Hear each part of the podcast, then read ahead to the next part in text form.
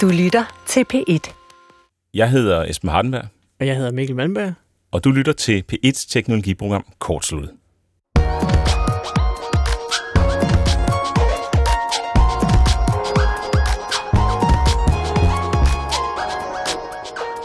Velkommen til de sidste kortsluttede program, inden vi går på sommerpause. Og nu her, når sommerpausen er lige op over, så er det måske øh, nærliggende, kunne man sige, at lave et program om sådan øh, tech, soft ice, ikke? Eller, øh, eller øh, strandgadgets eller et eller andet. Men vi skal jo kun lige et par uger tilbage, så havde vi et, øh, et rejseprogram. Ja, Så øh, derfor skal det handle om noget helt andet, noget som øh, min chef han kaldte tech-verdenens svar på forsikring og pension. Det er altså noget, man øh, absolut ikke gider at investere sine følelser i eller snakke særlig meget om. Men det gør vi i dag. Vi skal nemlig snakke om øh, antivirusprogrammer. Og øh, anledningen til det er, at den sådan ret kontroversielle karakter John McAfee, som stod bag McAfee Antivirus-programmet, han døde i sidste uge. Og øh, vi gør sådan, at først så tager vi et kig på antivirus og vores egen historik med øh, virus- og antivirusprogrammer på, på PC-computer, Mikkel. Og så i anden del af temaet skal det handle om antivirus i 2021, fordi er det noget, man stadig som privatperson skal overveje at gå ud og investere i, eller er det i virkeligheden sådan fuldstændig unødvendigt i dag at skulle ud og have et antivirusprogram? Men inden vi går i gang med temaet, så skal vi lige nævne, at for 14 dage siden, der handlede programmet jo som nævnt om øh, rejseteknologi, rejsefifs og øh, rejs godt med gadgets og så videre. Alt, hvad vi kunne finde på. Og der øh, bad vi jer om at sende tips ind, hvis I havde.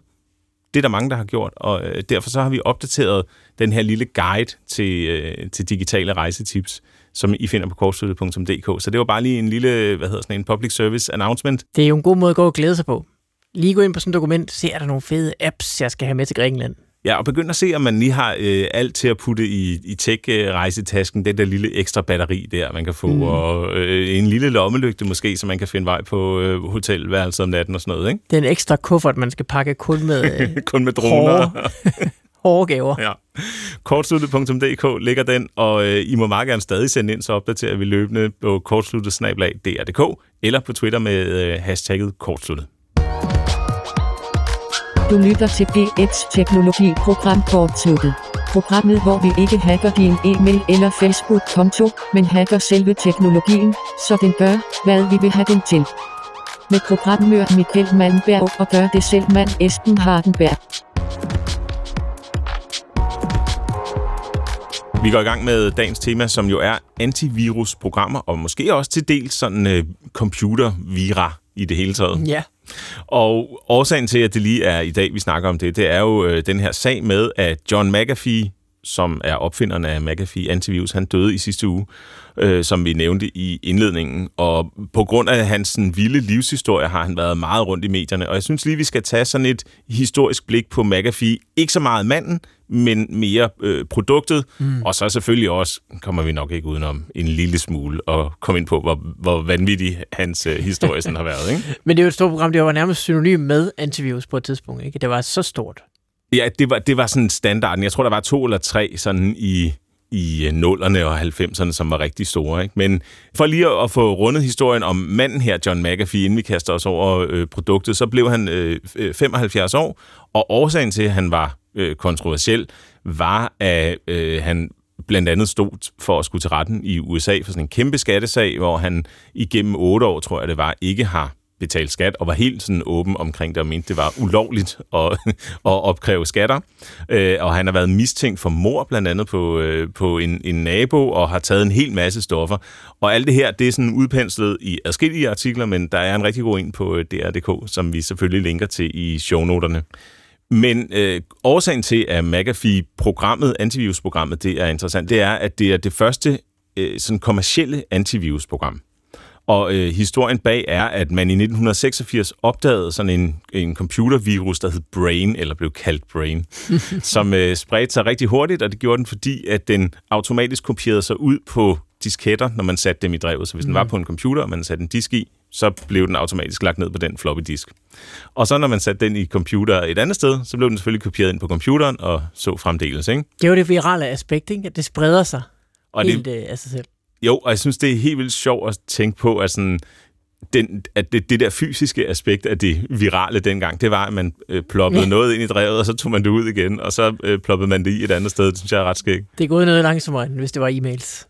Det må man Men sige. imod væk, så er det jo også, hvis man øh, husker historien om Stuxnet, den virus, der, der nedlagde nogle iranske øh, atomreaktorer, så var, det, så var det jo også det er en gængse teori, at øh, nogen har købt et USB-stik tæt på værket, og så taget det med ind og sat det i maskinen. Så det var faktisk det samme, der er sket der, ikke? Det er jo kun nogle år siden. Ja, der er vi meget længere fremme, og der var, er årsagen jo ikke, at man ikke brugte internettet, men mere, at de her atomkraftværker jo så er isoleret i så meget, som de kan være fra internettet, ikke? og derfor så må man så prøve at snige den ind på, på en anden måde, som man siger.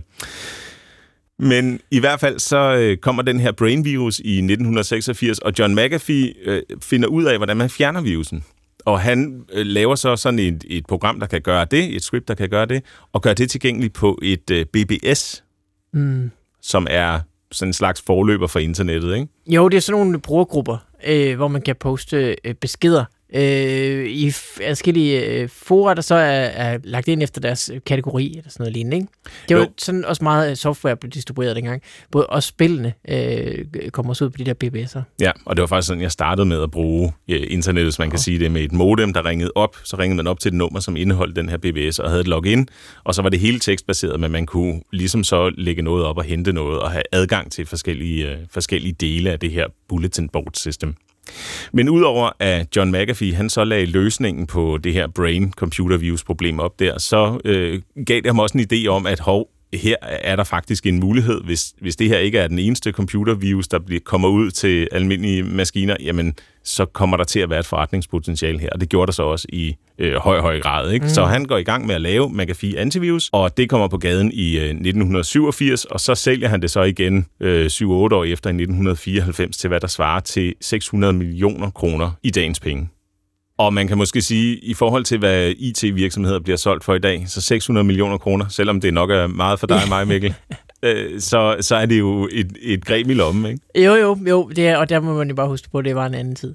Det var det bestemt. Og sagen er så, at McAfee antivirusprogrammet, det eksisterer så stadigvæk i dag, men John McAfee, han er ikke en del af det længere. Han, han, øh, han stoppede der i 1994, da han solgte det, og har så været, sjo- sjovt nok jo selvfølgelig, mange millionær siden da, og mistet en hel masse penge under finanskrisen, og kæmpet så sådan op igen ved øh, blandt andet at, at pumpe en masse øh, kryptovalutaer, og det er så noget af det, der, der ligesom har været øh, og en af årsagerne til, at, at han har været så, så kontroversiel, ikke? Men han har jo også stadig efternavnet, ikke? Det slipper han jo ikke for. Øh, så derfor er han jo stadigvæk sådan lidt kædet sammen med produktet der. Man kan jo ikke rigtig sige det ene uden at tænke på det andet. Nej, det kan man virkelig bare overhovedet ikke, og der har faktisk været forsøg, så vidt jeg ved, på at øh, omdøbe det her øh, antivirusprogram, men, men det har på en eller anden måde så meget sådan, øh, øh, ja, det, det, det er så synonymt med antivirusprogrammer, at det mm. lykkedes bare ikke. ikke? Og så, så, så nu, hedder det stadig det, selvom ja. at det er en helt anden ejer. Men altså, det er jo så i 90'erne og 0'erne, at jeg sådan selv for alvor begynder at støde på det her med, hov, der er virus, der er forskellige ting, man kan, man kan få ned på sin computer. Var, var det det samme tidspunkt, du begyndte at, at ligesom støde på, at det var en, en risiko? Ja, det tror jeg helt klart, ja. Altså, jeg hørte ret hurtigt om øh, konceptet. Og også ret hurtigt om, om McAfee. Og, altså, det var noget, man kunne installere, som, som kæmpede imod det her. Øh, men, men dengang har det jo været et andet base, jo, fordi der ikke var så, så øh, omnipræsent internet, som der jo er nu. Mm. Øh, så, så det er jo gået igennem disketter, som, som vi lige har talt om, og, og i det hele taget langsommere. Men det var, det, altså de, det fix, der så var til, den, når man fik en virus, det var jo så også lige så tilsvarende langsomt, ikke? Så derfor øh, øh, har det bare været en, en langsommere verden. Men jeg kan tydeligt huske at øh, høre om de her, altså konceptet virus og konceptet øh, virus øh, software, eller antivirus, øh, og også McAfee. Ja, og jeg kan også selv huske, hvordan det var sådan, ja, sådan sidst i 90'erne og først i 0'erne, hvor det fyldte rigtig meget, også i medierne, ikke? at man mm. hørte om, nu var øh, I love you-virusen, var sådan lige omkring årtusindskiftet, der var det noget af det, af, det, af det vildeste, ikke? og det var en, man fik i en e-mail, som rigtig mange var begyndt at bruge på det tidspunkt, øh, og derfor så kunne den så sprede sig sådan, øh, hvor det ikke var på fysiske medier, men, men den fik lynhurtigt fat, ikke? og lagde en hel masse ting ned, også, også herhjemme. Og det er jo også begyndt at vise os, hvor naive måske vores systemer var på det tidspunkt tidspunkt. Altså, der var jo ikke bygget noget af det, alt det her af begrænsninger, som er i programmer nu om dagen, hvor de ikke bare kan åbne din adressebog og sende e-mails til alt, der er derinde. Ikke? Det, er jo, det er jo selvfølgelig kommet, fordi at det fandt vi jo ud af, at det kunne vi jo ikke styre. Altså, det, selvfølgelig er der nogen, der har onde hensigter, der, der så vil misbruge sådan noget. Så alt det her med, altså alle de øh, øh, beskyttelser, vi har internt i vores system om det, de er jo kommet efter det, fordi dengang mm. var det mm. stort set helt åbent, der kunne du bare læse alt på dit Windows-system. Og det var så også derfor, at det var jo et slaraffenland for, for, for hackerne og, og virusproducenterne, at øh, det var sådan set nemt nok. Ja, og, og det der så skete øh, i, i mange tilfælde, når man, når man øh, fik virus dengang, det var, at nogen var sådan nogle øh, hvad skal man sige, sådan nogle drille øh, ikke? hvor der kom en, en, et, et vindue op på din skærm, og så stod der sådan, du er blevet owned, eller et eller andet, så dødningehoved, og noget vild musik, der spillede, og sådan noget. Ja. Øh, og så kunne, den, kunne det finde på at lave sådan, øh, korruptere dit filsystem, for eksempel. Det var nogle af de ting, som, som mm. man kunne komme ud for, hvis man blev ramt af en rigtig ondsindet virus. Ja, det, det er måske også vigtigt at skælne mellem, øh, hvad der var sådan decideret, decideret virus, og hvad der sådan var det, der hedder, hedder malware. Altså, mm. fordi øhm, virus øh, var dengang meget sådan drilleagtig, og, og sådan bare lidt destruktiv i det hele taget. Altså, det var sådan noget med at komme ind på en computer, og så sprede sig, og så ødelægge computeren, mm. man sådan tænker, det er, jo, det er jo ikke rigtig noget andet forhold, end, end, end at det kan være morsomt for dem, der ligesom øh, synes, at destruktion på den måde er morsomt. Ja. Øhm, hvorimod nu om dagen er det jo meget mere typisk, at, du, at, at det er det her ransomware, hvor du, du, din computer bliver overtaget, og de truer med at ødelægge det med mindre du betaler noget bitcoin eller en eller anden kryptovaluta, ikke? Mm. Øh, hvor man kan se, det, det er tydeligere på en eller anden måde, hvad der er formålet der for, for forbryderen. Det er jo selvfølgelig at få nogle penge. Hvorimod dengang var det bare sådan, altså, det gør jeg, fordi jeg kan gøre det. Altså ja. sådan var der jo så meget med internet dengang, men jo så også det her virusaspekt, hvor, jamen, hvis jeg ikke kan komme i nyhederne, fordi jeg har lagt 600.000 computer ned, så er det jo også en eller anden form for succes. Så er det også, ja. ja. Øh, men så var der alt det her, som gjorde computeren langsom, så var det her malware, fordi det var lige så nemt, som det var at installere en virus. Jamen, lige så nemt var det at få folk til at installere sådan nogle øh, toolbars i deres browser. Ikke? Mm. Øh, det er sådan nogle, hvor det, så havde du en, en, en bar nedenunder, der så var fra det ene hjemmeside, og så fra det andet hjemmeside, ja. fra den tredje hjemmeside.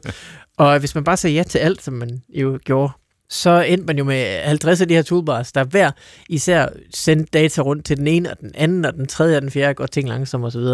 Øh, lige pludselig kørte der alt muligt ned i hjørnet, og jamen, øh, mm. øh, det, det gik stærkt dengang.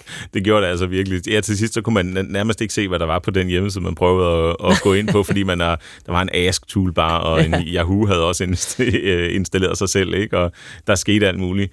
Og det, altså, det virker jo sådan ret øh, banalt i dag, og det er jo også ret banalt i forhold til det, vi støder på i dag.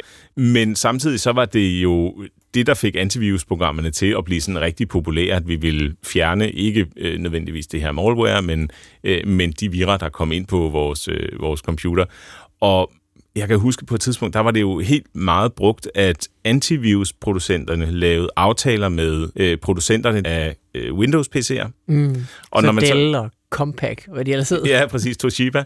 og når man så fik en, øh, en, en bærbar computer, eller en anden sådan, øh, computer, der var bygget på, på forhånd, jamen så havde den en måneds abonnement til Norton Antivirus eller et eller andet installeret, og så øh, brugte man det her prøveabonnement, og så blev den bare ved med at dukke op i en evighed og sige sådan, hey, øh, yeah. forny dit abonnement og sådan noget, ikke? Og når man så kom hjem til ens forældre, så blev, var man sådan lidt i tvivl om, hvad, hvordan er det, hvordan er det kommet, kommet ind på, men det var så simpelthen på computeren fra starten, ikke?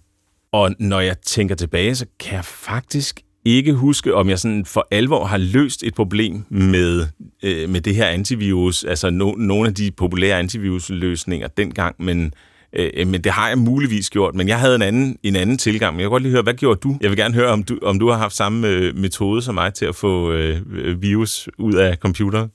Øhm, jeg brugte antivirus i øh, en årrække, så vidt jeg husker, og måske måske ikke sådan en gratis løsning. og øh, jeg tror jo også, altså, jeg, jeg kan ikke huske, at jeg sådan har fjernet en, altså, øh, hvad skal man sige, øh, gendannet et smadret af virussystem, men jeg har helt klart haft noget forebyggende øh, kørende, mm. hvor den jo øh, også installerer sig selv og kører ned i hjørnet, og jo holder øje med de mails, der kommer ind og sådan noget. Ja. Jeg synes, jeg kan huske, at jeg, at jeg har fanget noget i, i opløbet på den måde. Øhm, og det har jo ikke, det var nødvendigt dengang, simpelthen, at have, altså hvis man begik sig på internettet, så øh, opdagede man, så kom man simpelthen forbi de her virer, og så var det bare nødvendigt at have et system, der kunne kigge på det, fordi Windows havde ikke på det tidspunkt noget synderligt øh, effektivt virus, øh, antivirusprogram installeret.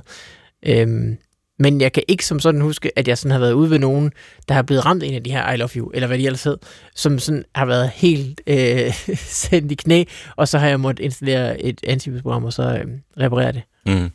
Jeg, jeg gjorde altid det, at jeg egentlig bare endte med at formatere hele computeren, øh, mm. og så installere Windows på ny, fordi typisk, hvis jeg øh, kom hjem til nogen, mine forældre eller mine venner eller noget, som, som havde en computervirus, der gjorde, at deres computer ikke duede, så var det ikke det eneste, der var. Så var der, som vi snakker om før, det her øh, malware eller malware mm. installeret også, ikke? Og, øh, og, og det gjorde så, at hvis man skulle have sikkerhed for, at det hele var væk, så var det enkleste ligesom at kopiere øh, de ting ud, og så starte forfra, slette alting og formatere harddisken, ja. og så øh, få installeret Windows igen fra, Ej, fra starten. det gjorde jeg også bare mange gange. Det var nærmest en helt rekreativt øh, underholdning ja. at installere det hele igen. Det var sådan en ting, vi gjorde hver måned, mig og øh, nogle af mine kammerater, fordi det simpelthen bare, den der følelse af et helt frisk Windows-installering, den, den var den, den kunne man ikke få, og der gik bare en måned, så var den fyldt med lort. Ja, så, så, så var det sket igen. Så var det sket igen. Så øh, det kan jeg helt klart sætte mig ind i, øh, og det gjorde jeg også selv. Det var så ikke så meget virus, det var mere bare sådan, fordi at det var, det var, det var dejligt. Det hedder man jo tid til dengang. Ja, det var præcis samme, øh, samme situation, som jeg var ude i. Men øh, det er sjovt, at nævner de der, der, der overvågede løbende. Altså en ting er at mhm. køre sådan en fuld dybdescan, hed det tit, eller noget af den stil. Ja, ja, ja. Øh, men noget andet er det der realtidsovervågning, hvor man hele tiden er opmærksom på, når man kommer der, øh, altså er der en trussel her, og hvis, den, hvis der så er, så dukker den op, popper den op med det samme. Ja, ja, sådan noget. Du får ikke lov at downloade dine attachments fra e-mails, før, du, før jeg får lov at scanne det og så videre. Ja, og nu du siger det, så tror jeg faktisk også, at jeg har været ude for nogle gange, man kan jo nok regne ud nu, at antivirus er ikke det, jeg kører aller øh, flest udgaver af øh, på min, på min øh, private computer i, her i 2021, vel? Men, øh, men ja, der fik man nogle gange den der boble, der så kommer op og sagde sådan, oh, hey, her er en øh, kritisk øh, et eller andet trussel, ikke? Skynd dig at få den, at få den fjernet. Mm. Og så var det, man nogle gange stødt på, at jamen, hvis du så skulle fjerne den, så blev du jo lidt hen til en hjemmeside, hvor du skulle hente noget software ned. Og det kunne godt nogle gange være lidt svært at finde ud af, hvad er så helt sådan omstændighederne omkring det her? Hvordan køber jeg det, eller er det på abonnement, og er det mm. ikke på abonnement, og hvor, nogle gange så kunne du få fat i sådan en prøveversion jo, ikke? og så kunne den finde truslerne, men hvis du så vil have dem fjernet, så skulle du låse op. Ja, og så er incitamentet jo for producenten at finde en hel masse ting, som jo måske, måske ikke i virkeligheden er særlig fartruende. Ja, men hvor computeren i hvert fald ikke går i stykker, hvis man, ja, ja, ja, hvis man fjerner ja. det. Og, og på den måde, så hele det her sådan miljø omkring antivirus-software, synes jeg også har, har en sådan en lidt blakket øh, historie, i hvert fald hos mig, altså hvor, man, hvor jeg er sådan lidt usikker på faktisk, hvad er det egentlig, der foregår? Hvordan er, øh, er jeg i gang med at blive snørret her? Ikke? Mm-hmm. Så jeg ja. ved selvfølgelig, hvis, hvis min computer ikke dur, og jeg har en, en, øh, en virus, jamen så er jeg selvfølgelig på den. Men jeg er bare ikke helt tryg ved mange af de der antivirusprogrammer heller, fordi jeg føler, når jeg er inde på hjemmesiden, at øh, jeg skal navigere rundt i noget forskelligt, det der hedder øh, Dark Patterns Design, mm. hvor man hele tiden sådan lige, oh, det kan også være, at du lige skulle have det her ekstra program med, så kunne du blive øh, mere sikker, eller hvis du vil lave en, øh, med, med den her pakke, der kan du lave en scanning af din computer, men du er ikke realtidssikret. Der kan være alle sådan nogle ting der, yeah. som man er sådan lidt, man skal virkelig navigere, navigere rundt i det på en forsigtig måde, ikke? Jo, men noget andet, der også er anderledes end antivirus dengang, det er jo også, at øh, naturen for de her øh, virale programmer, øh, ondsindede programmer, har også ændret sig undervejs. Altså, det starter jo som de her almindelige programmer, som man kører, og så gør det noget, og så er det ligesom, så det går det galt. Mm-hmm. Så bliver, ændrer det sig til at måske være sådan mere over en, en malware-karakter, hvor man mest bare får nogle reklamer, eller sender sine data til noget andet sted, ikke? Så er der sådan noget keylogger, som er dem, der holder øje med, hvad du taster på din tastatur, og sender det videre til nogen. Men så går det jo lige så stille også over i at være noget, altså så er der sådan phishing og sådan noget, mm. hvor det forventer man jo også, når man installerer antivirus, for går jeg ud fra, at det beskytter dig mod sådan noget. Men det er jo ikke som sådan et program, du kører på din computer. Det er jo mere sådan, at du bliver logget til at logge ind på en forkert hjemmeside. Så så skal du jo også lige pludselig holde øje med, hvad der, hvad der sker i din browser osv. Så, videre. så det er jo også fordi, at øh, hvad der hedder antivirus software, har jo altid hed antivirus software, mm. men der startede med ligesom at beskytte os for én ting, og nu skal det så beskytte os for en hel række, en hel vifte af, af alle mulige slags øh, underartede programmer, eller i hvert fald øh, øh, tvivlsomme øh, programmer. Ja, nemlig det er gået fra at være ligesom truslerne var sådan meget banalt egentlig. Her er et problem, det forsøger vi at løse til Ja. at være mere sådan en, en suite af, af alle mulige forskellige ting, der skal, der skal have styr på. Og jeg har jo så selvfølgelig øh, til dagens projekt været inde og hente nogle af de anbefalede antivirusprogrammer, som, øh, som findes, og kørt dem på min computer. Og de forsøger så også selvfølgelig både at fange phishing-forsøg, altså det her, hvor man prøver at få dig til at gøre noget og udlevere personlige oplysninger, og traditionelle computervira og så videre. Og øh, det skal vi snakke med Jakob Herbst om i anden del af temaet, som kommer lidt senere i programmet.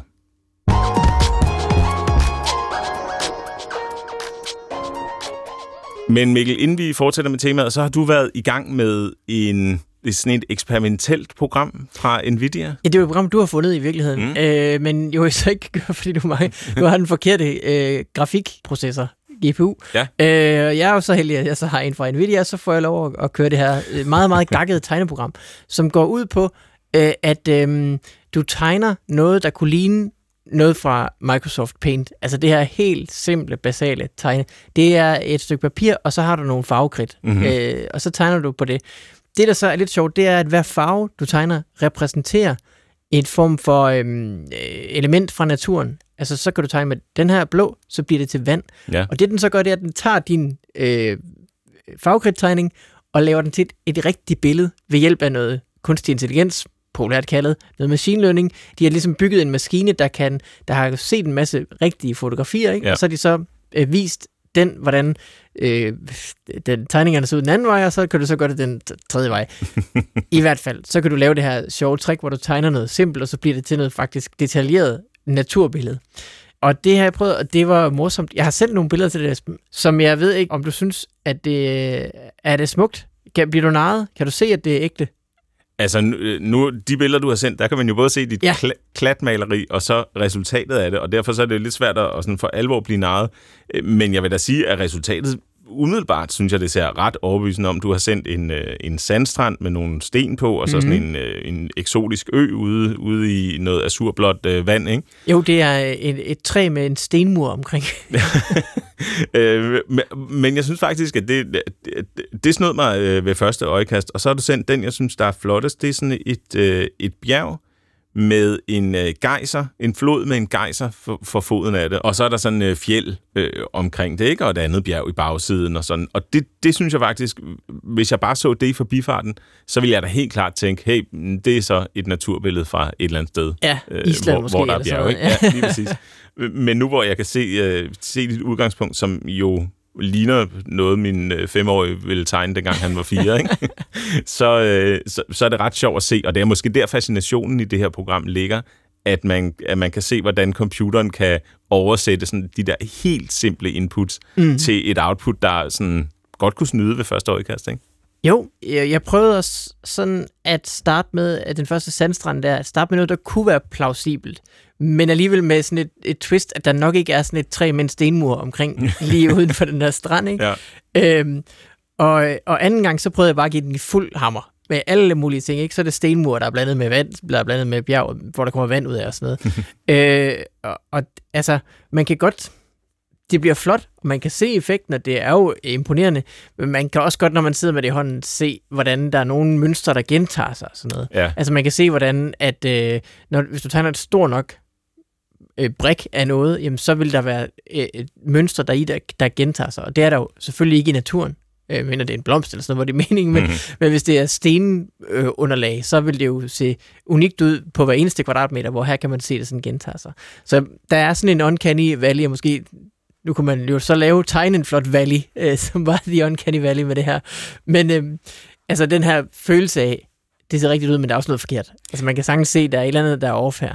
Det, det minder mig lidt om øh, nogle af de der øh, lystavler, der hænger på nogle sådan kebabsteder og, og, og pizzerier, hvor det Ja. er et, et billede, men så med noget lys, der sådan øh, øh, bevæger sig inde bagved. Ja, så Så- vandet det løber. Ja, ja præcis. Det, det er sådan den følelse, jeg får, sådan at det, man kan godt, det ser ægte ud, men det ser alligevel virkelig underligt ud, eller sådan, ikke? Jeg vil godt se, hvad du mener.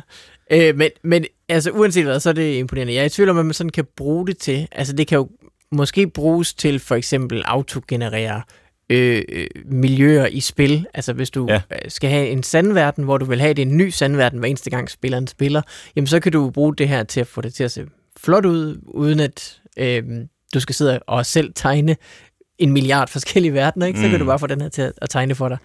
Øhm, og det er måske også forklaringen på, hvorfor det lige er Nvidia, som jo laver de her grafikprocessorer, øh, der, der eksperimenterer med sådan noget her.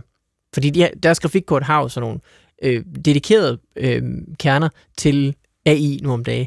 Fordi både når du øh, renderer spillene, men også renderer alt muligt andet, jamen, så bruger du det her øh, øh, kunstig intelligens til at lave nogle smutveje på en eller anden måde. Mm, det er ret avanceret, noget af det, som jeg også synes er, er spændende ved det her eksempel, som jo er i beta, så derfor, når, når det ikke ser helt overbevisende ud, så kan det godt være, at det måske bliver bedre, når det kommer ud af beta. Øh, men det, som det er et eksempel på, synes jeg er ret interessant, som er, at vi jo i højere og højere grad bliver i stand til at kunne give computeren eller software noget, nogle generelle sådan, øh, pointers i retning af, hvad det er, vi gerne vil opnå. Så her så siger du, jeg vil gerne have en palmestrand, derfor glatmaler jeg lidt med noget, mm. med noget beige, og så kommer der lidt, øh, lidt blåt ikke, til vandet. Og så laver, den, så laver den resten af arbejdet, så siger den, okay, men det, det er nok det her, du er, du er ude efter. Og så passer det rigtig godt, eller det passer mindre godt. Det er så afhængigt af, hvor godt programmet er. og de seneste år, der er der kommet flere eksempler på, hvordan vi, hvordan vi kan gøre det her bedst muligt. Ikke? Så vi har øh, tidligere snakket om den her GPT-3-sprogmodel, øh, som øh, hvis du skriver et udkast til en artikel, eller sådan en, en start på en artikel, jamen så skriver den resten. Og så er det så faktisk ret imponerende, hvad den kommer frem til, øh, men måske ikke 100% troværdigt endnu. Men øh, vi, vi er på vej. og vi har alle de her forskellige, øh, forskellige generatorer, der kan lave kunstige billeder af katte, eller kunstige billeder af mennesker, som virkelig er imponerende og eller overbevisende. Ikke? Eller fødder. og, øhm, og, og det er en anden, et andet eksempel på, hvor man ligesom siger, computer, lav det, det her til mig, og så mm. kan man bare hive resultatet ned et øjeblik efter. Ikke? Og det, der for alvor sådan er interessant, synes jeg ved det her, er, at vi er jo på vej et sted hen, hvor det, altså, altså hvor det er overbevisende. Ikke? Mm. Og, og når vi når dertil, er det spændende med stillbilleder, det er spændende med 3D-modeller, som vi også tidligere snakkede om. Men når vi kombinerer, når vi øh, putter alt det her teknologi ned, ned i den samme store spand, så er det altså virkelig vildt, hvad vi øh, kan få ud af det. Ikke? Et, et øh, computerspil, der halvvejs designer sig selv, eller en film, der øh, skriver og animerer sig selv, eller hvad det nu kunne være. Ikke? Helt klart, jo. Det synes jeg er, er øhm, interessant, og det er jo øh, fedt at følge med i. Noget, der også er lidt sjovt ved det, altså den måde, de har jo lavet programmet på, det er, at de har trænet det på virkeligheden. Så de har jo vist den her computer en masse billeder af sandstrand, og så har de markeret, hvilke dele er sandstrand, og hvilke dele er vand osv. Og, og når du viser dem nok af det, så kan den gøre det den anden vej, så at sige. Øh, men det, det, at de har trænet det på virkeligheden, betyder jo så også, at du er næsten nødt til at tegne noget, der kunne være virkeligt også, for at det ser virkeligt ud. Mm. For det kunne jeg jo se, når jeg så havde en helt øh, blank himmel, og så tegnede noget stenmur, som så fløj derop i. Det kunne den jo godt give mig, men det så helt klart ikke virkeligt ud. Og det er jo selvfølgelig klart, fordi det har den jo ikke set nogen eksempler på øh, fra virkeligheden. Øhm, så, så der vil man sige, jamen, skulle man så have det ønske at have en stenmur i himlen, så skal man jo stadig bruge et menneske til at komme op med, hvordan det... Altså, for så skal du til at forestille dig noget, ikke? Og det er jo en helt anden opgave, end det er at gengive øh, verden, som man har set den en milliard gange som computer. Ja, klart. Så, så den er ikke klar til surrealisme sådan for alvor endnu. Den er kun klar til tilfældig surrealisme, kan man måske sige. Det, det er den, men jeg vil bare... Min pointe var, at der var også et andet lag, som jeg... Altså, der er også noget, vi mennesker kan. Vi kan jo forestille os nye ting. Mm. Og det kan den her jo slet ikke forestille sig noget, men der er jo ikke en den på den måde. Men, men, øh, men det er jo interessant i hvert fald, at det der med, at det altid tager udgangspunkt i den virkelighed, vi er i. Vi vender tilbage til temaet, som er antivirus, software, programmer til computeren og øh, virus sådan anno 2021.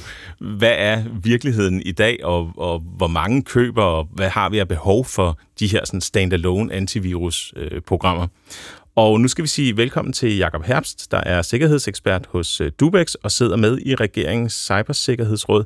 Velkommen til Korstudiet, Jakob. Tak skal du have vi skal jo sådan i, i kødet på øh, det her med, hvad er nødvendigt og hvad er bedst at gøre, når det kommer til, øh, til antivirusprogrammer. Men jeg kunne godt tænke mig at høre først, hvad er sådan din egen strategi? Hvordan, hvordan gør du? Jeg har egentlig to strategier. Jeg har en, som jeg bruger på arbejde, og øh, der har vi jo en, en IT-afdeling, som gør rigtig meget i forhold til at beskytte os. Nu arbejder vi jo med sikkerhed, så, så vi har nogle relativt høje krav. Så der kan man sige, der benytter vi et kommersielt produkt, som øh, både kører på alle vores klienter, men også på vores server og holder øje med, hvad der sker på vores netværk, og ligesom kan snakke sammen med alle de her forskellige komponenter. Så hvis der sker noget et eller andet sted i netværk, jamen så, så kan det blive opdaget, og, og der kan blive lukket centralt ned for det. Og så har vi så jo nogle mennesker, der sidder hele tiden og holder øje med, om der lige pludselig dukker noget op. Hvis jeg sådan går over i, øh, i privaten, kan man sige, jamen, så har jeg egentlig i dag nok en strategi, som er en, en kombination af det, som Windows typisk kommer med, og så ellers masser af sund fornuft i forhold til, hvad jeg gør og hvad jeg ikke gør. Du har simpelthen installeret en uh, sund fornuft? Ja, han har en sund fornuft til måske 2,0 efterhånden med mange års erfaring. Fedt. Den skal vi høre om, hvad, hvad det sådan mere præcis går ud på øh, lige om lidt. Men øh, nu, nu sagde du, at du bruger i arbejdsmedfør sådan et, et kommersielt produkt. Er det noget lignende det, som vi kan gå ud og købe, hvis jeg googler øh, antivirus-software, og så, og så rammer et af de øh, resultater, der kommer op? Er det så noget, eller er det noget mere, øh, ja, hvad hedder sådan noget, mere avanceret? Jeg vil sige, det, er, det minder meget om det, man, altså grundstammen er det samme som det, du kan gå ud og købe. Og mange af de helt de store antivirusprocenter har jo i dag både, øh, altså man kan sige, produkter egnet til privatbrugere, og så også enterprise-løsninger. Og det, der måske er den store forskel på, på enterprise-løsningerne i dag, altså de private, det er, at enterprise-løsninger ligesom snakker sammen inden for virksomhedens fire vægge, hvor at de private produkter typisk i dag kommer med nogle lidt flere features, og så i stedet for snakker sammen med antivirusleverandøren deres cloud services i stedet for. Så man får mange af de samme ting, men, men enterprise-produkterne kan typisk lidt mere og lidt mere avanceret og dækker lidt bredere. Og det er jo så for at se for virksomhedens vegne, om man er, altså om øh, hackerne, eller hvad, om man vil, de er gået fra den ene computer til den anden i netværket for ligesom at finde guldet. Blandt andet, ikke? Altså de typisk enterprise-produkterne øh, gør typisk det, at de udover at sidde på alle, hvad skal man sige, endpoints, altså serverne og klienterne, hvad man ellers har, så mange af dem holder jo også øje med for eksempel netværkstrafik, holder øje med, hvad er det folk surfer på, har måske øje på virksomhedens e-mailsystem osv. Så, så de, type, de kigger typisk nogle flere steder, end, end det man som privatbruger kan gøre. Og der kan man sige, der har man jo som privatbruger normalt en enkelt PC, og så er det jo den, man gerne vil passe på, og det vil sige, det er der, hvor antivirusen så også kører. Mm. Men øh, øh fokus i dag ligger jo så på hvad skal man sige, den almindelige computerbruger øh, her i 2021. Og hvad er, hvad er ligesom sådan øh, status her i forhold til de her standalone virusbeskyttelsesprogrammer? Er det stadig et område, som er sådan øh, i, i vild udvikling og noget, som rigtig mange benytter? Har, har du et indtryk af det? Altså min, min oplevelse er, at måske 50-50 af, af normale privatbrugere i dag har en eller anden form for tredjeparts antivirus installeret det man kan starte med at sige, det er jo, at, at sådan nogen som Microsoft faktisk efterhånden har et rigtig, rigtig godt antivirusprodukt leveret med sig en del af Windows. Og det tror jeg simpelthen er en simpel konsekvens af, at Microsoft ligesom måtte kende, at for at få folk til at stole på deres operativsystem, så var de også nødt til at få hvad skal man kalde grundproduktet til at være mere sikkert, end, end det har været igennem mange år. Øhm, så derfor investerer Microsoft rigtig meget i, i antivirus, og, har, og, og det antivirus, man får med efterhånden rigtig fint. Der, hvor man kan sige, at, at de her tredjepartsprodukter, eller andre interviewsprodukter typisk gør en forskel, det er jo ofte, at de kommer måske med nogle lidt flere features, som kan hjælpe med ligesom at give noget, noget sikkerhed, som sådan nogle som Microsoft ikke gør. Og det kan være, at de for eksempel kommer med sådan noget som en password manager, som i dag, som jeg ser det, er nærmest et, et must, hvis man skal passe ordentligt på sig selv. Det kan være, at de kommer med for eksempel øh, forskellige former for øh, øh, webfilter, der kan beskytte børn og sådan nogle ting. Så, så ofte kommer de med sådan nogle yderligere features, som Microsoft de ikke øh, har med i, i den standard øh, antivirus, der ligger i Windows operativsystemet. Og det er altså det, der hedder Windows Defender, ikke sandt?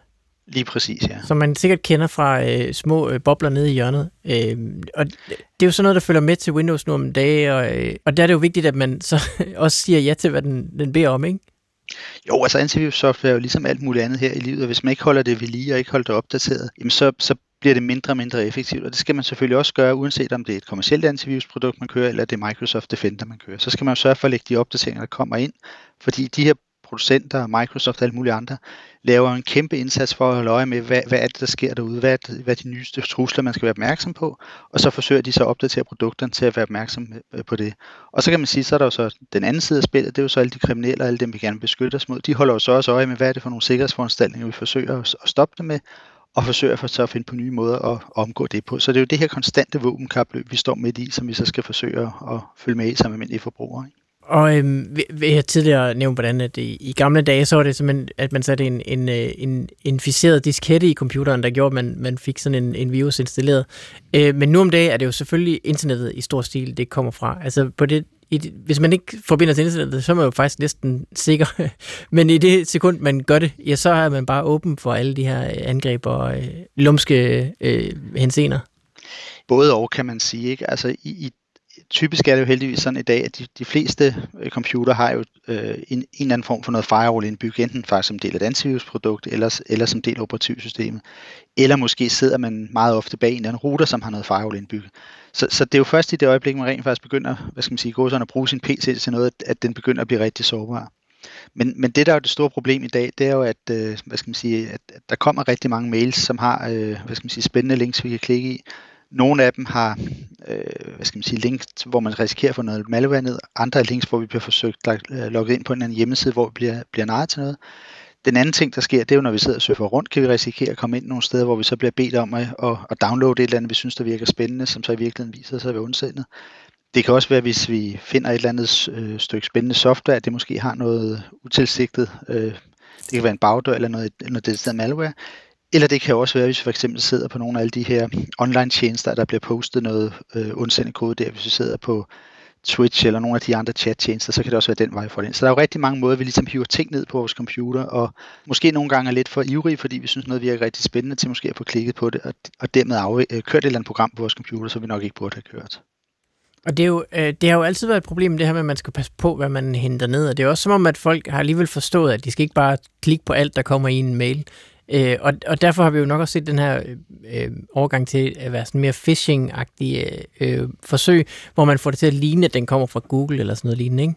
Jo, altså, det, og det hænger jo sammen med det her våbenkapløb. Altså, jo bedre vi bliver med altså sund 2,0 øh, og 3,0 osv., jamen jo bedre bliver de kriminelle jo også til at forsøge at narre os. Og det vil sige, hvor det måske for 10 år siden var nok at sende en eller anden dårligt formuleret mail på os, og så klikkede folk gladeligt på den, jamen så har folk i dag heldigvis noget mere sund fornuft, og er lidt mere skeptiske i forhold til, hvad de reagerer på og hvad de gør. Og det gør jo så også, at de kriminelle øh, den anden vej rundt bliver dygtigere og dygtigere til, hvad er det så for nogle knapper, de skal trykke på for at, og, hvad skal man sige, lokke os til at gøre et eller andet. Ikke?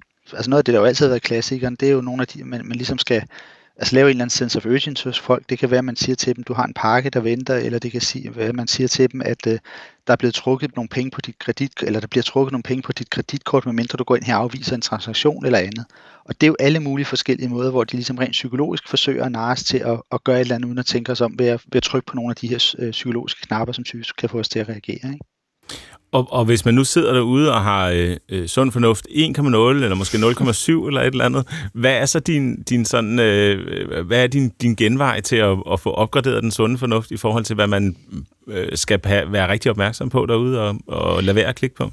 Jamen, jeg, jeg tror måske, altså jeg synes en, en meget god analogi, det er måske sådan lidt at, at tænke på det på samme måde, som hvis man går ned ad strået en varm sommerdag med rigtig mange mennesker, og dermed også stor risiko for lommetyve jamen så, så, så er man opmærksom på, hvem kommer i nærheden af en? Hvad er det, man, hvad er det, man bevæger sig hen af? Man bevæger sig måske heller ikke ned de små gader øh, midt om natten, hvor der måske kan være lidt skummelt eller andet.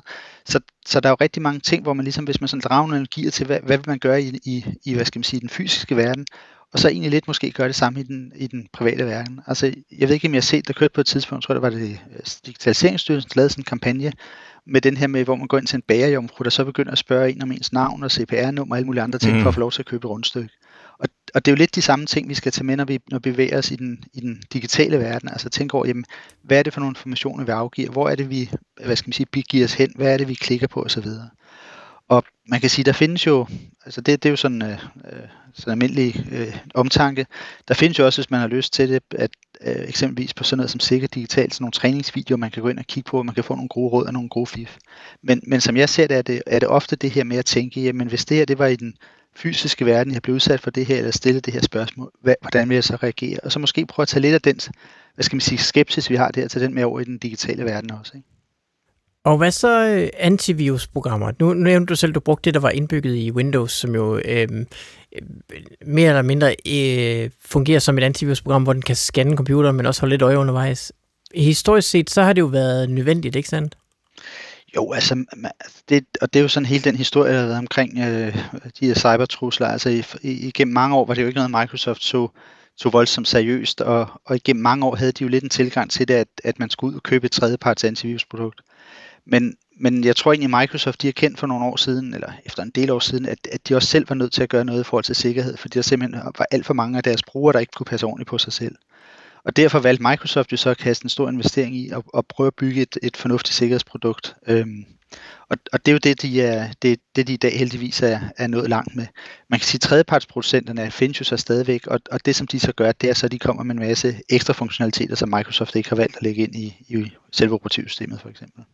Jeg hørte et argument på et tidspunkt om øh, antivirus, som var, at man faktisk nu om dagen hellere burde lade være med at installere det, fordi det eneste, man fik, det var et ekstra hul, øh, hvor, hvor forbryderne kan komme ind. Altså, øh, de her antivirus-systemer øh, forbinder jo tæt med styresystemet, og skal jo have nogle ekstra rettigheder til at få lov til det.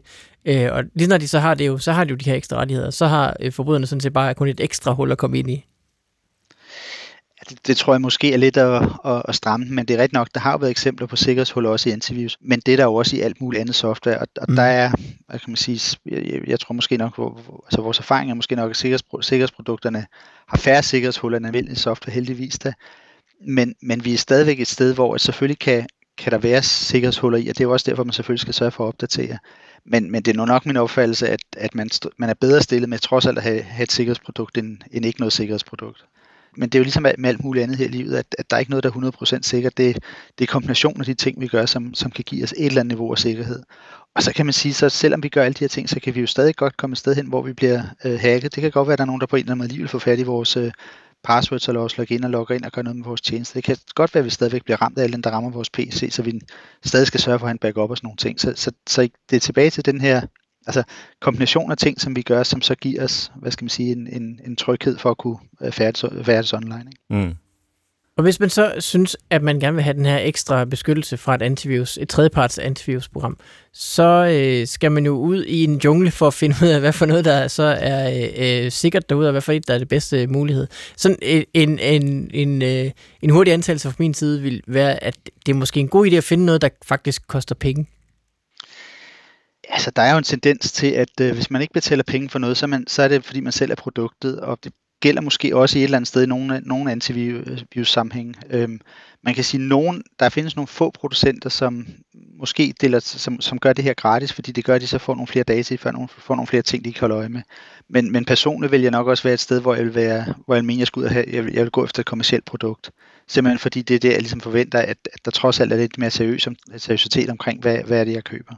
Øhm, når man så når dertil, så vil jeg sige, jamen så vil jeg nok også gøre det, at jeg vil købe fra en af de øh, større, sådan nogenlunde anerkendte producenter. Øhm, måske kigge lidt omkring, hvad, efter måske nogle af de tests, der finder rundt omkring, og se, se nogle af dem, som rent faktisk er, er med i nogle af de her tests, for ligesom at sige, at der er en eller anden form for blåstempling af dem. Og så vil det være den retning, som, som jeg vil kigge. Og så vil jeg så derefter se, jamen er der nogle yderligere funktionalitet, jeg godt kunne tænke mig. Det kunne være, at jeg godt kunne tænke mig en password manager. Det kunne godt være, at jeg godt kunne tænke mig noget i forhold til mine børn. Det kunne være, at jeg godt kunne tænke mig i forhold til måske en VPN-tjeneste, hvis jeg øh, gerne vil beskytte mig, når jeg bruger trådløst netværk og sådan nogle ting. Og, og der er jo nogle af de AV-producenter, som så har det med som del af pakken. Mm. Jeg kunne godt tænke mig at lige høre, inden vi går i gang, for jeg har været ude og lave øvelsen her og søge på efter de bedste antivirusprogrammer, og det jeg oplevede, det var, at når jeg søgte, så kom der en hel masse hjemmesider op, som hed sådan noget øh, antivirus-remove og øh, no-malware, og så nogle hjemmesider, hvor jeg tænkte, okay, men jeg, kan, jeg vil have svært ved at stole på en test fra en, en hjemmeside, som har sådan et meget generisk øh, navn. Ikke? Altså, er der nogle sider, du vil anbefale, hvor man skal kigge efter de her kommersielle løsninger, hvis man er ude, og hvor man rent faktisk kan stole på testen? Altså personligt vil jeg aldrig nogensinde gøre det, som du har gjort her, netop fordi, at de kriminelle jo netop gør det, at de øh, forsøger at lægge sig ind i, i, i søgeresultaterne. Og netop når de, når de laver de her ting, ligesom forsøger, altså man kan sige, det, det bedste for en kriminel, det kunne være, hvis de får dig til at installere et, et falsk stykke antivirus software. ja. og, og, det vil sige, en af, de, en af de ting, man skal være rigtig opmærksom på, når man, når man surfer rundt, det er jo netop, når man søger på et eller andet omkring PC-problemer, hvor man bliver tilbudt automatiske programmer, der kan løse ens problem, eller automatiske softwareprodukter, øhm, som kan gå ind og fjerne malware. Noget af det, vi faktisk også har, har set, det er jo det her med, at du bliver ringet op af en indisk supportmedarbejder, der siger, at din PC er inficeret af virus, og så gerne vil have dig til at installere et eller andet antivirusprodukt, som han så kommer med, som så i virkeligheden er en bagdør, han forsøger at få ind på din computer på den måde. Mm. Så, så det allerførste, jeg vil gøre, det, det vil være at lade være med at søge på, på antivirus på den her måde. Og så måske i stedet for, hvis jeg skal ud og finde noget, kigge lidt i retning af, at, at de hvad skal man sige, lidt mere uafhængige øh, kilder, der findes rundt omkring. Og der findes for eksempel et tysk universitet, som, som kører en hjemmeside, der hedder øh, AV Comparatives, hvor at de rent faktisk har testet, gennem rigtig, rigtig mange år har testet, øh, hvad hedder det, antivirusprodukter, og faktisk laver sådan en, en forholdsvis uafhængig test på tværs af, af forskellige produkter. Og hvis man kigger der og ser, hvad det er for nogle produkter, de har, de har på deres side, jamen så kunne det måske være et rigtig godt sted at starte, for ligesom at finde noget, som man, man kan tage stole på, og også finde nogle links på, hvad er det for nogle produkter, man skal ind og kigge efter. Den lægger vi i øh, shownoterne på kortsluttet.dk, den her AV Comparatives. Lige sådan for at runde den her del af, af den kommercielle antivirus øh, snak af, inden vi kaster os ud i mine oplevelser, så synes jeg, at man kan godt ende med at blive sådan lidt, øh, lidt bange. Altså, kan du sige, øh, er det noget, man skal være, altså selvfølgelig skal man være opmærksom på det, men skal man, hvor bange skal man være, når man sådan navigerer rundt og bruger sin mail og bruger sit, sit internet i det, i det hele taget? Altså er det, øh, ja, er man i høj risiko for at lukke noget ind i sin virksomheds øh, øh, IT-systemer? Altså, jamen, jeg synes ikke, man, det er for, jeg synes, det er forkert at sige, at man skal være bange, men man skal være opmærksom. Og, og det vil sige, at man skal holde øje med, hvad, altså man skal være opmærksom på, hvad er det, man klikker på. Og så vil jeg sige, så, så er det jo lidt på samme måde som, altså på samme måde som vi skal ud i trafikken, jamen, så er der nogle færdselsregler, vi skal overholde. Og, og det er det her med at have en eller anden form for en antivirus kørende. Så, så er noget indbygget eller et kommersielt produkt, det, det er måske mindre vigtigt, men sørg nu for et eller andet kørende. Sørg for at opdatere det operativsystem og de øh, programmer, man bruger, særligt øh, hvad skal man sige, sådan noget som, som webbrowserne. Sørg for at vælge nogle gode passwords, øh, forskellige passwords til forskellige sider, man bruger og så er der ligesom, som jeg ser, sådan en, en række færdselsregler. Hvis man gør det, og så i øvrigt ser så godt for, når man er ude i trafikken, jamen så kan man godt gå ud i trafikken eller, eller ud på internettet, uden at være bange. Men det kræver selvfølgelig, at man er opmærksom på, hvad er det, man, er, hvad er det, man foretager sig. Så, så jeg synes ikke, jeg synes det, det, jeg synes det er forkert at sige, at man skal være, man skal være bange for det, men, men man skal være opmærksom på, hvad er det, man gør. Og nu har vi jo så talt måske mest om øh, Windows-computer, men mange af os har også rundt med, øh, med Apple-computer, eller telefoner, eller tablets, eller lignende. Hvordan er situationen på, øh, på, på, på vores iPhones? Findes der overhovedet øh, antivirus-software til sådan nogen? Der, der findes ikke, altså man kan sige lige på iPhone findes der ikke rigtig antivirus-software, og det hænger sammen med, at Apple har sådan en eller anden antagelse om, at, at deres øh, enhed er, er som udgangspunkt sikker, og, og det hænger jo rigtig meget sammen med, at de produkter, eller de programmer, man bruger på sin, kan få lov til at installere på sin iPhone, de kommer fra øh, deres App Store af, og, og der kigger de jo alle på al programkoden igennem og ser, at den er i orden. Det er jo så kan man sige rent erfaringsmæssigt, og det er jo så det til at vise, at det ikke altid lykkes dem at, at kigge alting igennem. Det vil sige, at det er fra tid til at lykkes nogen at snige nogle ting, utilsigtede ting ind i deres App Store. Men, men jeg vil sige helt generelt, så det, så det er altså min opfattelse, eller min holdning, at hvis man nøjes med at installere, hvad skal man sige, legale programmer, altså lade være med at jailbreak sin telefon på Apples, hvis man lader være med at bruge andet end Android Play Store til at installere fra, jamen så er man, som jeg ser det, rigtig fint stillet rent sikkerhedsmæssigt. Det er ikke nogen garanti for, at der ikke kan være nogen, der nogle gange får lavet en app, som gør et eller andet, øh, hvad skal man sige, ulovligt, men lige så snart det bliver opdaget, så bliver den så typisk øh, også, hvad skal man sige, trukket tilbage igen. Så er der så selvfølgelig nogle ganske, ganske få eksempler på, for eksempel øh, nogen, der udnytter sårbarheder i, i iPhones til at aflytte folk, men, men så er vi oppe i nogle angreb, som er så dyre og så komplicerede, at, at så er det efterretningstjenester, som typisk har brugt det i forhold til systemkritik og andre rundt i nogle af de her sådan lidt mere eksotiske lande, der findes, hvor man ser lidt, lidt stor på sådan nogle ting. Så, så jeg vil sige, hvis man bare sørger for at på sin mobiltelefon, sørge for at opdatere operativsystemet og sørge for kun at downloade apps fra de legale App Store, så er man efter min opfattelse rigtig godt kørende de har gjort noget genialt Apple, synes jeg, med, at når der kommer en ny øh, version af operativsystemet af iOS, så er der altid en masse nye emojis med. Og hvis man kommunikerer med sine venner, så skal man have de nyeste emojis. Ikke? Så det er altid sådan et incitament for, for dem, der måske typisk ville være trætte af at skulle opgradere. De gør det alligevel, fordi de skal have den nye snemand. Ja, altså det kan man sige. Plus at generelt, så, så har de jo en, en noget mere, hvad skal man sige, altså der, der er nogle, nogle, nogle væsentligt bedre muligheder for at automatisere det her med at få lagt opdateringer ind. Windows er også efterhånden ved at komme derhen. Men, men det betyder jo rigtig meget det her med, at når der bliver opdaget sårbarhed, så retter producenter dem, og dem skal vi så sørge for at installere så hurtigt som muligt. Fordi jo mindre, jo hurtigere vi er til, til at installere rettelserne, jo mindre et vindue har de kriminelle til, til at kompromittere os. Og det er jo en rigtig god grund til at opdatere, uanset ja, hvilken platform vi, vi benytter os af, om det er en telefon, om det er en tablet, om det er en PC, en Mac eller whatever. Ikke? Tak for øh, rådene, Jacob Herbst, her indtil videre, men vi er altså ikke øh, klar til at, at slippe dig helt endnu, fordi jeg har jo været i gang med at scanne min computer, som er en Mac-computer øh, mm. for virus, og øh, jeg gjorde det, jeg gik ind på øh, Tænks hjemmeside, og så så jeg de øh, anbefalinger, der var der. Og øh, jeg kunne se, at nogle af dem, der scorede højest, det var ikke fordi, de var sådan meget imponerende. Jeg tror, de fik 74 ud af 100, er det jo så sikkert, ikke? Øh, men det var en, der hed øh, AVG, som er gratis, og så er det en, der hedder mm. Bitdefender, som koster 148 kroner, og så fik jeg lidt rabat, fordi jeg ikke rigtig kunne finde ud af at tjekke ud på den der hjemmeside. Så kom der sådan en opfølgningsmail, hvor der stod sådan, hey, hvis du, hvis du husker at tjekke ud, så, så får du ekstra rabat. Så det gjorde jeg så. Og så gik jeg i gang med at scanne min computer, og jeg kan sige, øh, AVG antivirusprogrammet, det fandt tre, øh, tre trusler, og øh, Bitdefender-programmet fandt så en trussel, og det var ikke de samme det var ikke de samme ting. Øhm, så jeg fik først det her svar. Der er sådan nogle spøgelser ud fra resultaterne på AVG. Så står der øh, under navnet står der HTML, colon, phishing, bindestreg, BTW, og så sådan en, øh, nej, BTV er det, og så sådan en kantparentes, hvor der står fish med ph, og så kantparentes slut, og så er der et link til filen og sådan noget. Jeg gik jo så ud på nettet og, og søgte efter det her øh, trusselsnavn bagefter. Jeg fik ikke rigtig noget, jeg blev ikke rigtig klogere af det hvad, hvad skal man bruge sådan et resultat til? Altså, jeg, jeg, jeg havde et eller andet, jeg kan så vælge Resolve Selected, men jeg vil gerne vide mere om, hvad er det her, ikke? Øh, altså, hvad, hvad skal jeg bruge det til? Ja, og, og det er måske nogle gange det, der lidt kan være et problem med nogle af de her løsninger, at, at de måske nogle gange har lidt for travlt med at gøre opmærksom på et eller andet for at bevise deres værdi. Og det vil sige, det som, øh, som der desværre nogle gange sker, det er jo, at, at de så får øje på, at der måske ligger en cookie eller et eller andet, som, jo, altså cookies, det er jo sådan en sporingsmekanisme, øhm, som, som bliver brugt til som at følge dig på nettet af, og der er nogle af de her antivirusprodukter, som måske nogle gange er lidt aggressive i forhold til, hvad er det for en, hvad skal man sige, en threshold, de har på, på at alarmere på noget. Og, og det er måske nogle gange det, man så risikerer, at man bliver udsat for sådan en masse falske positiver, som så giver en, øh, en masse støj, som gør, at man, man som slutbruger bliver forvirret, og man så måske på et eller andet tidspunkt opgiver at finde ud af, hvad er det så der er galt, og så mm. overser man så, når der måske sker noget for alvor. Ikke? Så det er jo lidt den her Peter Ulven-effekt, man risikerer at blive ramt af, hvis man, hvis man får for mange falske positive, eller for mange ting, som ikke, ikke rigtig betyder noget. Ja, nemlig. Jeg, jeg trykkede så på, at AVG skulle løse problemet for mig. Den kunne så fjerne to af dem, som så havde et andet navn end det her phishing noget, som, og som hed SUSP i kantparentes. Jeg går ud fra, at det betyder suspicious.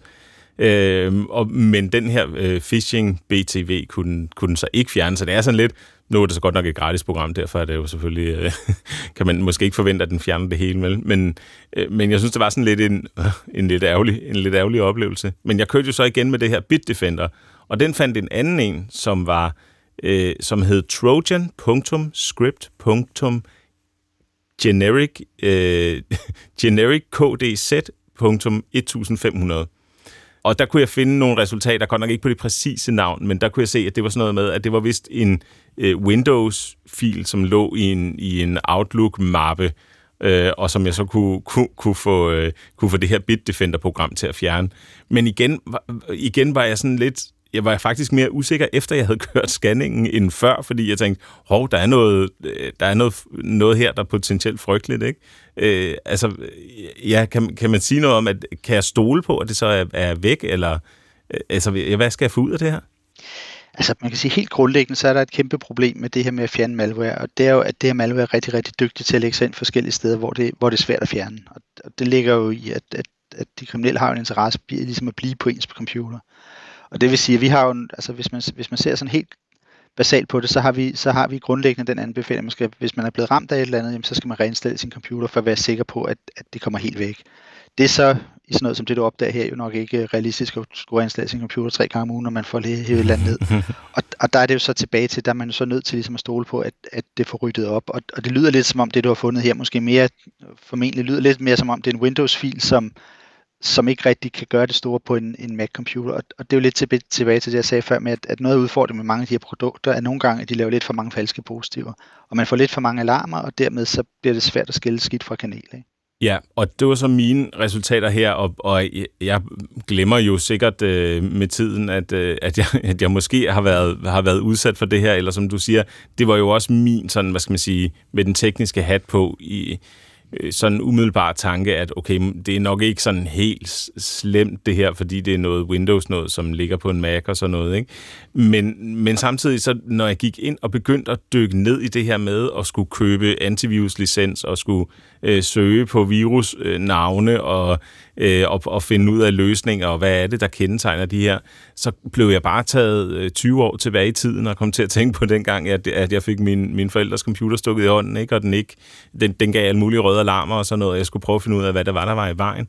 Er det ikke også sådan, hvad skal man sige, øh, sådan virker det på mig som om, at branchen omkring de her antivirusprogrammer er sådan lidt øh, fusket i det. Altså jeg kan sige, at jeg hentede Bitdefender ned, og så installerede den automatisk også et af de her ekstra programmer, som jeg bestemt ikke havde bedt om, en VPN, som jo er en del af deres sådan opsalgsstrategi, øh, kan man mærke. Ikke? Altså så jeg følte mig faktisk sådan lidt utryg i at skulle bruge dem. Altså man kan sige, som, som du også konstaterer her, så er der desværre dele af den her branche, som, øh, som måske er lidt alternativ i deres tilgang til tingene.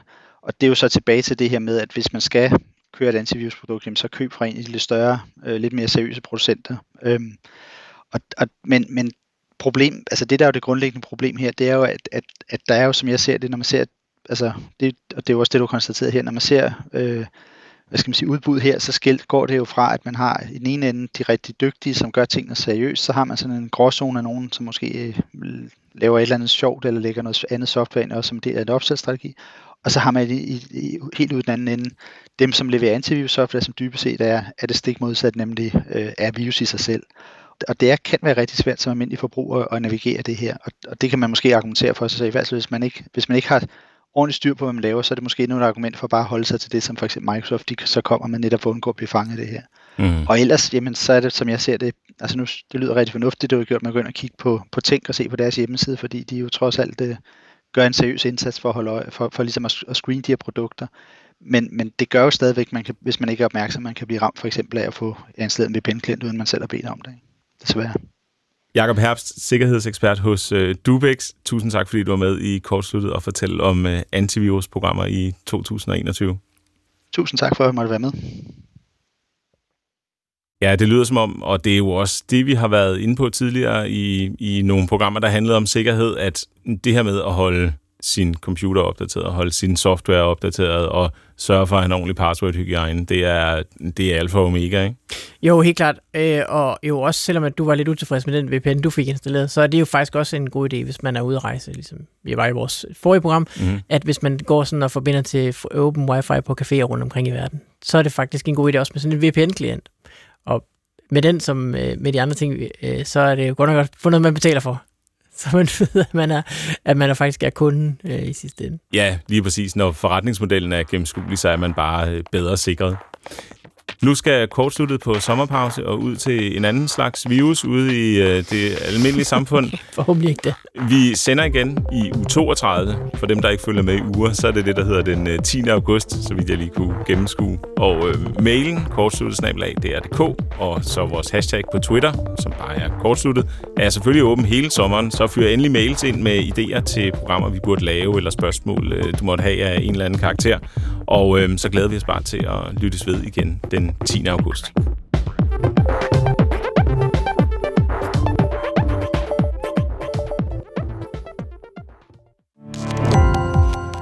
Gå på opdagelse i alle DR's podcast og radioprogrammer. I appen DR Lyd.